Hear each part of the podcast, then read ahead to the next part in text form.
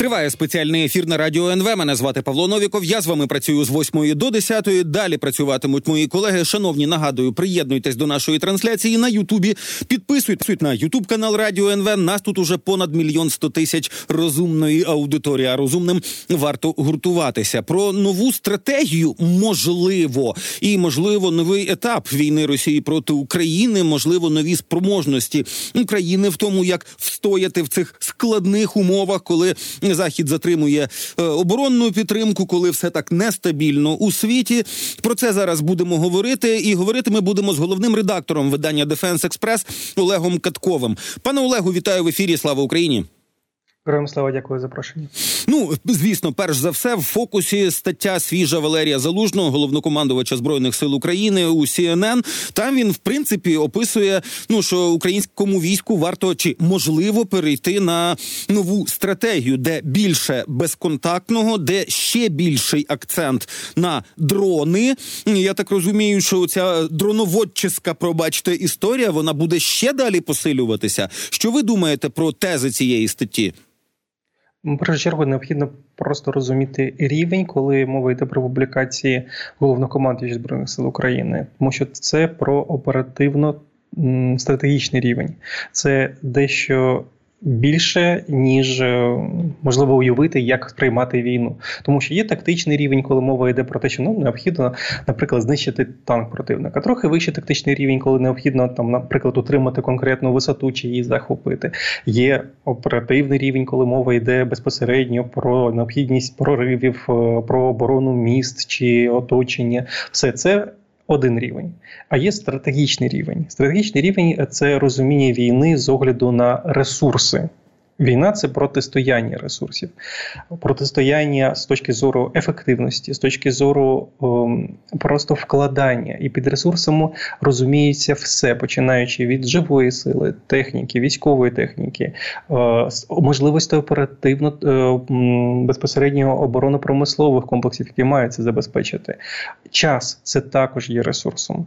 І якщо е, подивитись з цієї точки зору, тобто з цього каменю, забратися на точку на точку огляду під назвою ресурси, що ми можемо побачити? Якщо зняти рожеві окуляри, ну просто це, на мій погляд, очевидно, всі розуміють, що у РФ ресурсів більше. Більше ресурсів живої сили, причому на це накладається те, що немає відчутності до втрат і цифри на умовному табло там 100 тисяч, 200 тисяч, 300 тисяч, не означає те, що у Кремлі збирають зупинятися. Більше ресурсів по часу, тому що УРФ через ну, таки відсутність будь-якої там внутрішньої. Критики всередині е, може вести доволі довгі війни. Е, більше фінансових ресурсів, більше техніки, більше всього.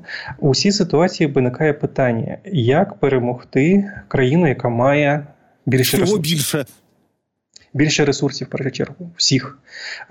Єдиний шлях це ефективніше вкладання менших ресурсів, щоб отримати більший коефіцієнт корисної дії.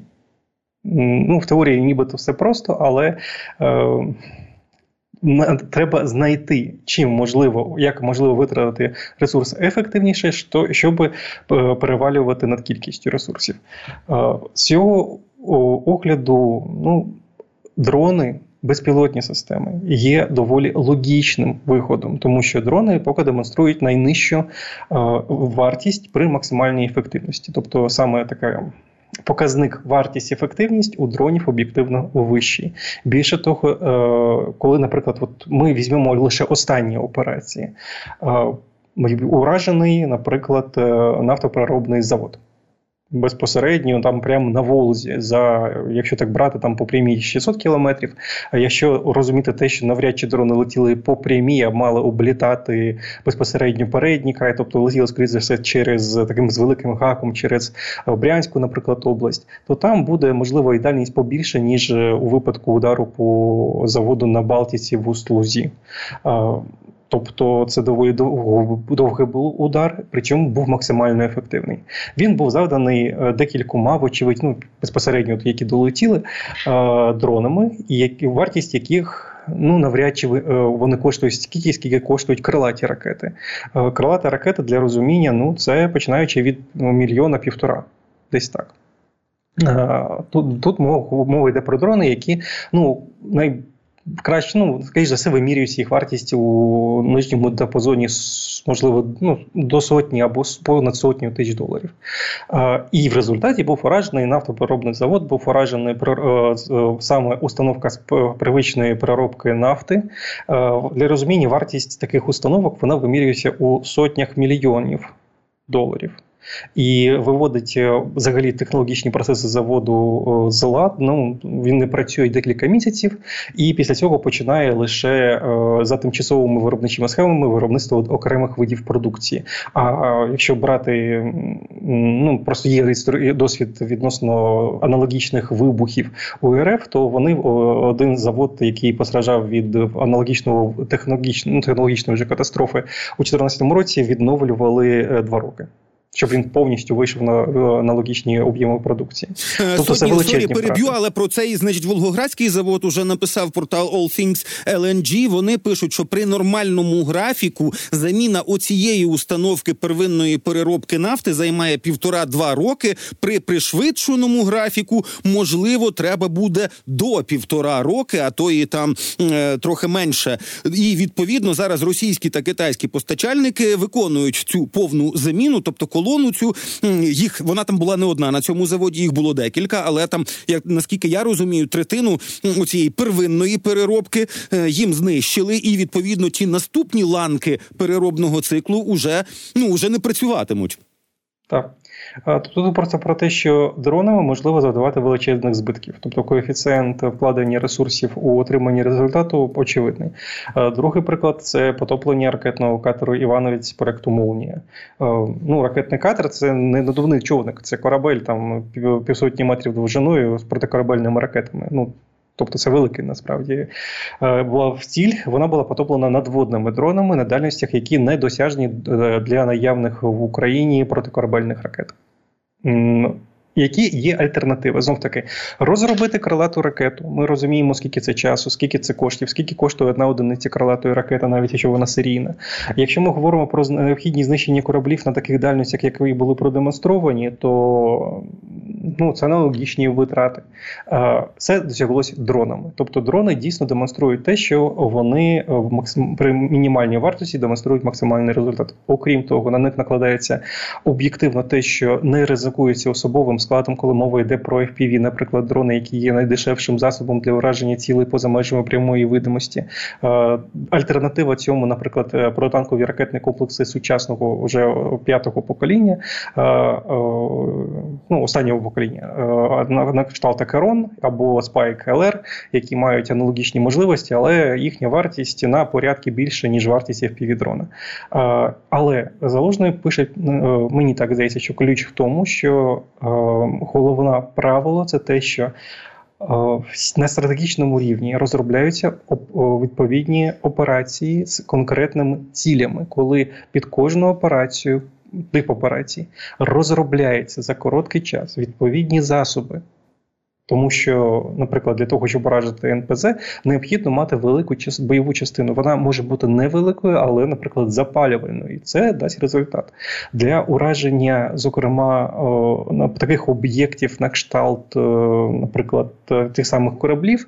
Необхідно морські дрони. Вони будуть дорожчі. Там є супутниковий зв'язок. Повинна повинна бути потужна бойова частина. Це інша категорія витрат. Наприклад, на це все накладається знов таки. Ми говоримо про півдрони, Ми говоримо про про розвідувальні дрони, ми готовимо говоримо про роботизовані турелі. Все це вимагає розподілу ресурсів на те, щоб їх виготовити, на те, щоб підготувати відповідно перш навіть розробити, е, виготовити і виготовити з ну, норм адекватній кількості, підготувати безпосередньо операторів, підготувати логістику. Це витрачання ресурсів і їх їх перерозподіл саме на цю ціль з е, з очікуваним результатом.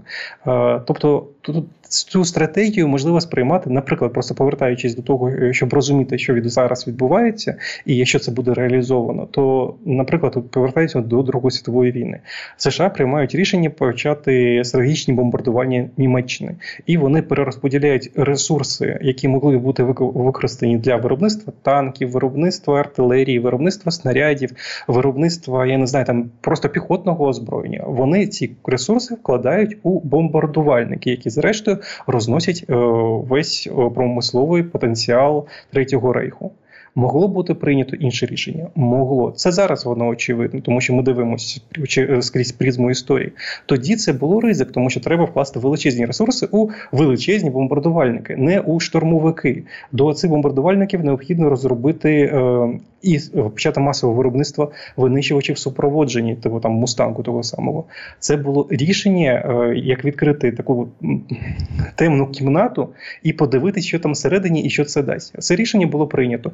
Той час, наприклад, Третій Рейх зробив неправильне стратегічне рішення. Замість того, щоб розробляти зенітні ракети і вкладати в них кошти, а там проекти такі були. Він вклав у оперативно-тактичні Фау-2, які не досягли відповідного результату. Тому з точки зору усього, це просто інший вимір. Е, Розуміння того, що потрібно, так, погляду на війну і що потрібно. Так, для нас якби на побутовому рівні очевидно. Так, давайте більше дронів. Е, люди, війна дронів, дистанційна війна, пові дрони, веселі віддяхи, е, вони будуть там всіх бомбити. А за цим стоїть величезний комплекс стратегічного розподілення ресурсів. Е, стратегічно розподілити ресурс. Ну і ще ж один ресурс це напевно оця вся логістика і ну пробачте, гра в маскування чи заняття з маскування. Уже ж є публікації, наприклад, у Wall Street Journal, що зараз в Україні навіть те виробництво дронів, яке працює, то воно а дуже розосереджене. Це дуже невеличкі колективи і невеличкі площі для того, щоб дотримуватися секретності по суті. Ну тобто логіку ми в цьому бачимо але знову ж таки це міняє взагалі сам підхід до. Оборонно-промислового комплексу, тому що величезний завод з величезними цехами, з виробничими лініями це знову ж таки величезна мішень для крилатих, для балістичних ракет росіянських. Якщо це все розподілено, то втрата кожного конкретного ну не завжди не буде критичною, чи буде менш критичною. Отака логіка має ще проглядатися. Це знов таки просто про те, як кладати ресурси. Так, очевидно, що в умовах, е, тобто під ресурси, е, підкладання ресурсів підстраюється вже і оборонно-промисловий комплекс. Наприклад, Україна приймає рішення необхідно, от у ворога багато танків, необхідно також багато танків. Її неможливо просто реалізувати, тому що створення танку неможливо зробити так, як це виробляти дрони. Це абсолютно різний клас, це необхідність відповідного величезного потужного заводу е, з базисом відповідної технології, відповідних просто базових речей, включно з бронесталю. Тому що для розуміння, де брати бронесталі зараз е, в Україні безпосередньо питання з 2014 року, якщо бути чесним. Е, тому є такі проблеми і як організувати виробництво тих самих дронів, е, всього іншого необхідного озброєння, тому що мова не йде лише про дрони. Мова буде йти і про реби, мова буде йти і про протидронові засоби будь-якого іншого гатунку. Е, і все це дійсно за теперішніх умовах реалізується, і вже доведено, що це можливо реалізувати на невеликих рознесених від мобільних підприємствах, коли навіть якщо мова йде про велику компанію, вона розносить е, своє виробництво таким чином, щоб ураження одного об'єкту не вивело весь ланцюжочок з ладу. Деякі компанії переносять найбільш критичні е, елементи виробництва комплектуючих е, безпосередньо за кордон тому що ну це єдине, що гарантує, звісно, те, що вони не можуть можуть бути вражені. Але це знов таки це просто моменти реалізації. І е, ключове це просто розуміння, до чого ми йдемо. Якщо ми йдемо до безпосередньо, ну, прямо кажучи, армії дронів, то це відповідно величезний комплекс їх зусиль, де так рознесення невеликих виробництв е, це один з шляхів безпосередньо той, який найбільш ефективний, напевно, попри всі мінуси, але найбільш ефективний е, у питанні, як це все забезпечити. Е, окей, зараз от, е, я вже е, цитував деякі факти з тих, ну точніше, деякі тези, які наводить Wall Street Journal. 62 види безпілотників Україна виробляє зараз. 62 види це ж ні про що, тому що ну я по перше не знаю, як їх порахували, і чому Wall Street Journal вважає, що 62, а не 63 чи 93. Тобто тут е, окреме питання в номенклатурі, але наскільки я розумію, що і сам е, виробничий великий потенціал України, і ті компанії, які зараз цим займаються, хоч державні, хоч приватні, хоч якісь аматорські, це це такий, ну пробачте за біологічну аналогію, первинний бульйон, в якому має мають зародитися якісь ну вже більш високоспеціалізовані форми життя. Ми зараз вже ну ще в цьому е, вигляді перебуваємо. Чи у нас уже є щось виокремилося, як там те, що стане тваринами, те, що стане хижаками і рослиноїдними, те, що стане грибами, пробачте за таке, те, що стане птахами і черв'яками. От в така аналогія можлива? Тут можливо просто. Єдиний аспект полягає для розуміння ситуації. Якщо вимірювати знов таки за старими лекалами, коли ми говоримо про те, що от є збройні сили, вони повинні бути один вид бойової машини піхоти, один від БТР, якщо він потрібний, одна одиниця, один вид артилерії або там два причіпната САУ, от такі-то міномети однакові, такі-то от однакові танки. То так це безумовно дуже суперово. Коли мова йде про дрони, так дуже суперово було б мати, наприклад, один вид розвідувального дрону, тому що це спрощує логістику, підготовку операторів, тактику його використання знов таки напрацьовано вже на бойових умовах. Мати один, наприклад, вид конкретний з усіма однаковими комплектуючими, всім всім абсолютно однаковим, fpv дрон. Мати інше, так і так по кожному виду озброєння.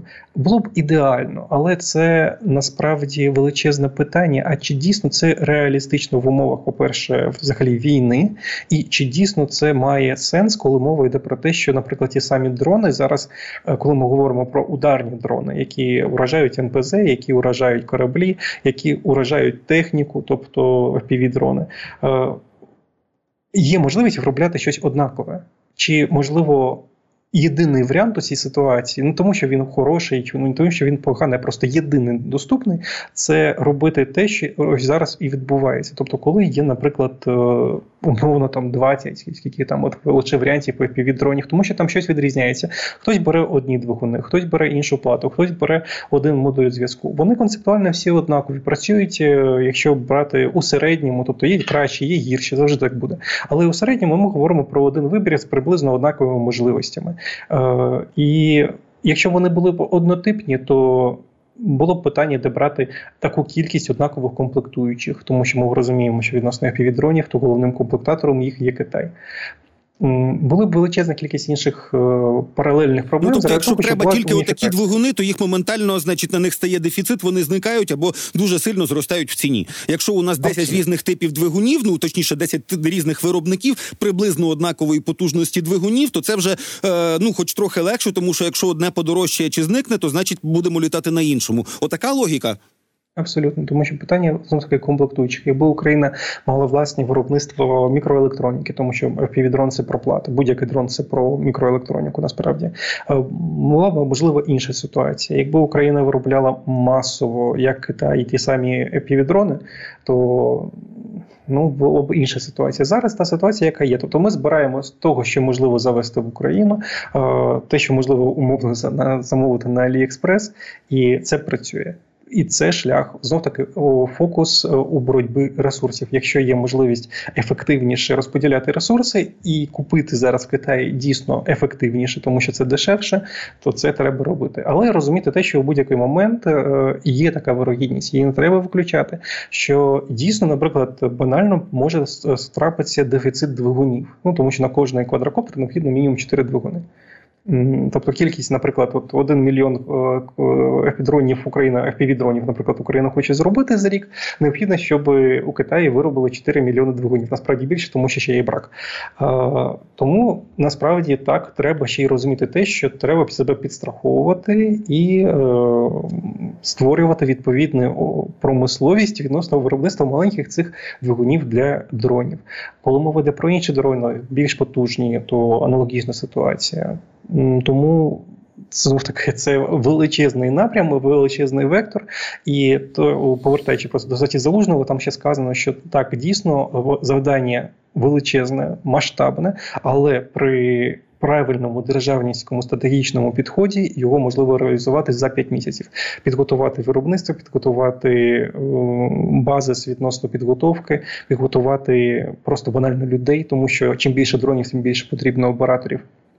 Переформатувати взагалі певною мірою оборонно-промисловий комплекс, і так це можливо протягом п'яти місяців. Слухайте, а оці п'ять місяців мені здалися. Я просто геть же ж не експерт, але ну от з розмов різних, наприклад, і з вами, да я розумію, що розробка військової техніки це ну на роки чи не надто оптимістично сприймається. Оця е, ну оцей термін у п'ять місяців, чи там ну. Я розумію, що стратегічний рівень і планування да для генерала залужного напевно він би не писав просто з пробачте довідника стеля. Скільки напишемо? Ну 5 місяців. Чого не 4,5, Чому не 6,5? Да, напевно, там щось прораховано, але ну от оці 5 місяців чи не означає це, що ми там е, ну умовно від статті да відрахуємо. Ну там умовно від 1 лютого відраховуємо 5 місяців, і там 1 червня питаємо: ну що залужний, де стратегія?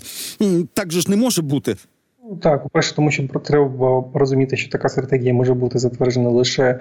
Е, Ну, як мені здається, на рішенні ставці головного верховного головнокомандувача, це по-перше, тому що саме таки це про генеральний розподіл ресурсів країни, в принципі. Це не те, що залужний хоче, а давайте робити дрони, і всі побігли робити дрони. Ні, це знов таки державна стратегічна програма з відповідним фінансуванням, е, переглядом взагалі пріоритетів і все те інше. Е, тому що, наприклад, можливо така навіть ситуація, що союзників потрібно буде говорити: от ви розподіляєте ресурси таким-то таким-то чином. Давайте ви їх перерозподілите і будете, наприклад, виробляти двигуни для квадрокоптерів. Замість, наприклад, того, щоб відновити за півроку, ой, вибачте, за 9 місяців два танки Леопард 2 а 4 Замість цього краще давайте ви ці гроші, ці ресурси кладете на те, щоб поставити 4 мільйони двигунів е, для квадрокоптерів в Україну. Альтернатива, альтернатива по грошам буде приблизно те саме, якщо не менше. Е, І так далі. Тому, по-перше, треба відраховувати від безпосереднього часу, коли ця стратегія буде прийнята. А відносно строків, то Україна вже продемонструвала, тому що ми говоримо, повертаємося до того, що вже є. Чи були в Україні станом на навіть на 22-й рік е, такі аналогічні дрони, які досягали безпосередньо там, наприклад, Балтики чи Волги? Ні, не було. Так, перший удар по нафтопереробному заводу був завданий ще літом 22-го року, але до цього використовувався придбаний на Аліекспрес, ну, умови на Аліекспрес, але китайський дрон, який вже в Україні очевидно переробили на ударний. Е, зараз використовується інший клас дронів з іншими можливостями і значно більшою об'єктивною ефективністю. Е, чи були в Україні у 22-му році морські дрони? Ні, не було. Вони з'явились у 23-му. Доволі короткий час. Тому вже ці от строки відносно появи розробки вони просто емпіричні, тому що бачили, скільки часу потрібно для розробки відповідних засобів, так на основі можливо попередніх напрацювань, але тим не менш, е, те, що зараз в Україні відбувається у галузі дронів, це ну не хочу там кидатися словами про революцію. Просто всі працюють на перемогу, і це дає результат. І можливо обирати, що краще проводити порівняльні випробування. Зрештою, ми вже бачили, що якраз такі от випробування пройшли відносно відносно реактивних вже дронів. Тобто є декілька моделей, вибирається найкраще. Компанія отримує гроші, починає виробляти. Якщо вона не може, наприклад, самостійно щось виробляти у повному обсязі, тому що маленькі виробничі потужності, є інші компанії, які цілком можуть на ліцензійних умовах виробляти її продукцію. Це нормально і так повинно бути. Е, ну тобто, тому... досвід уже показує, що за доволі короткий термін, якісь якісні речі Україна таки може робити. Людей з руками і мізками на щастя в Україні ще є, скажімо так. Дуже дякую вам за розмову. Головний редактор видання Defense Express Олег Катков був з нами на зв'язку. Шановні, на цьому моя сьогоднішня частина спеціального ефіру на радіо НВ добігає кінця. Ми побачимось завтра зранку. Все буде Україна, все буде рок-н-рол Україна обов'язково переможе. Слава Україні!